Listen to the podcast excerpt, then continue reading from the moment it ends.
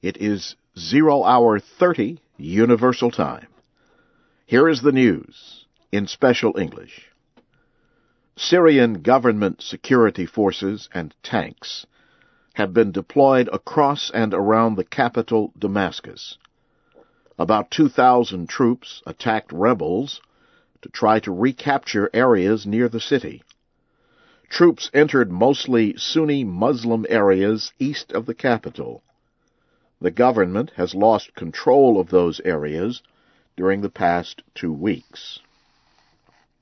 Activists say at least 19 civilians and rebel fighters were killed in the clashes Sunday. The Syrian Observatory for Human Rights said 72 people were killed across the country Sunday. Negotiators for the Taliban in Afghanistan have met with American officials in Qatar on Sunday. The goal of the talks is to build trust and prepare both sides for peace talks. The negotiators are also discussing the possible release of Taliban prisoners at the United States military base in Guantanamo Bay, Cuba. United Nations nuclear inspectors are in Iran to investigate possible secret military parts of the Iranian nuclear program. The International Atomic Energy Agency team arrived in Tehran on Sunday for a 3-day visit. Herman Nachertz is leading the investigators. Before he left the agency headquarters in Vienna, he said he wants Iran to discuss with his investigators the accusations that Iranian officials are trying to develop nuclear weapons. Iran has repeatedly denied the accusations and refused to discuss them with the IAEA or world powers. It is not clear which areas the UN nuclear inspectors will visit in Iran or which Iranian officials they will meet. An Iraqi political alliance says it will end a month-long boycott of parliament. An Iraqiya spokeswoman said Sunday the alliance's lawmakers will attend parliamentary meetings this week for the first time since mid-December. Iraqiya's announcement followed a meeting of its leaders. Iraqiya said it has not decided whether to end a separate boycott of cabinet meetings chaired by Iraq's Shiite Prime Minister Nouri al-Maliki. The political crisis began last month when the Prime Minister ordered the arrest of Iraq's Sunni Vice President. He also asked Parliament to fire a Sunni Deputy Prime Minister who described Mr. Maliki as a dictator. Protesters in Moscow have demonstrated against the likely return of Russian Prime Minister Vladimir Putin to the presidency next month. The protesters covered their cars in white materials and drove around the city. Organizers say as many as 3,000 cars took part. The protesters drove around a major highway that surrounds the capital. People without cars stood along the road and waved white cloths. Local police say 300 cars took part in the protest. You are listening to the news in VOA Special English. French President Nicolas Sarkozy has described new economic proposals for his country.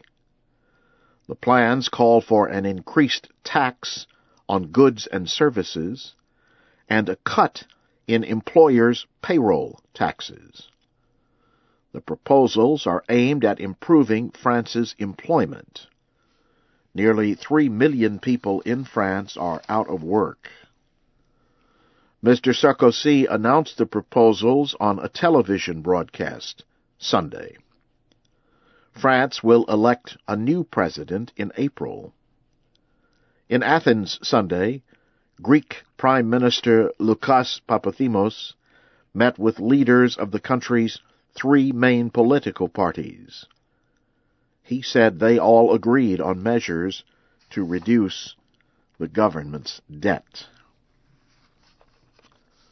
In Burma, democracy leader Aung San Suu Kyi has campaigned for elections to be held April 1st.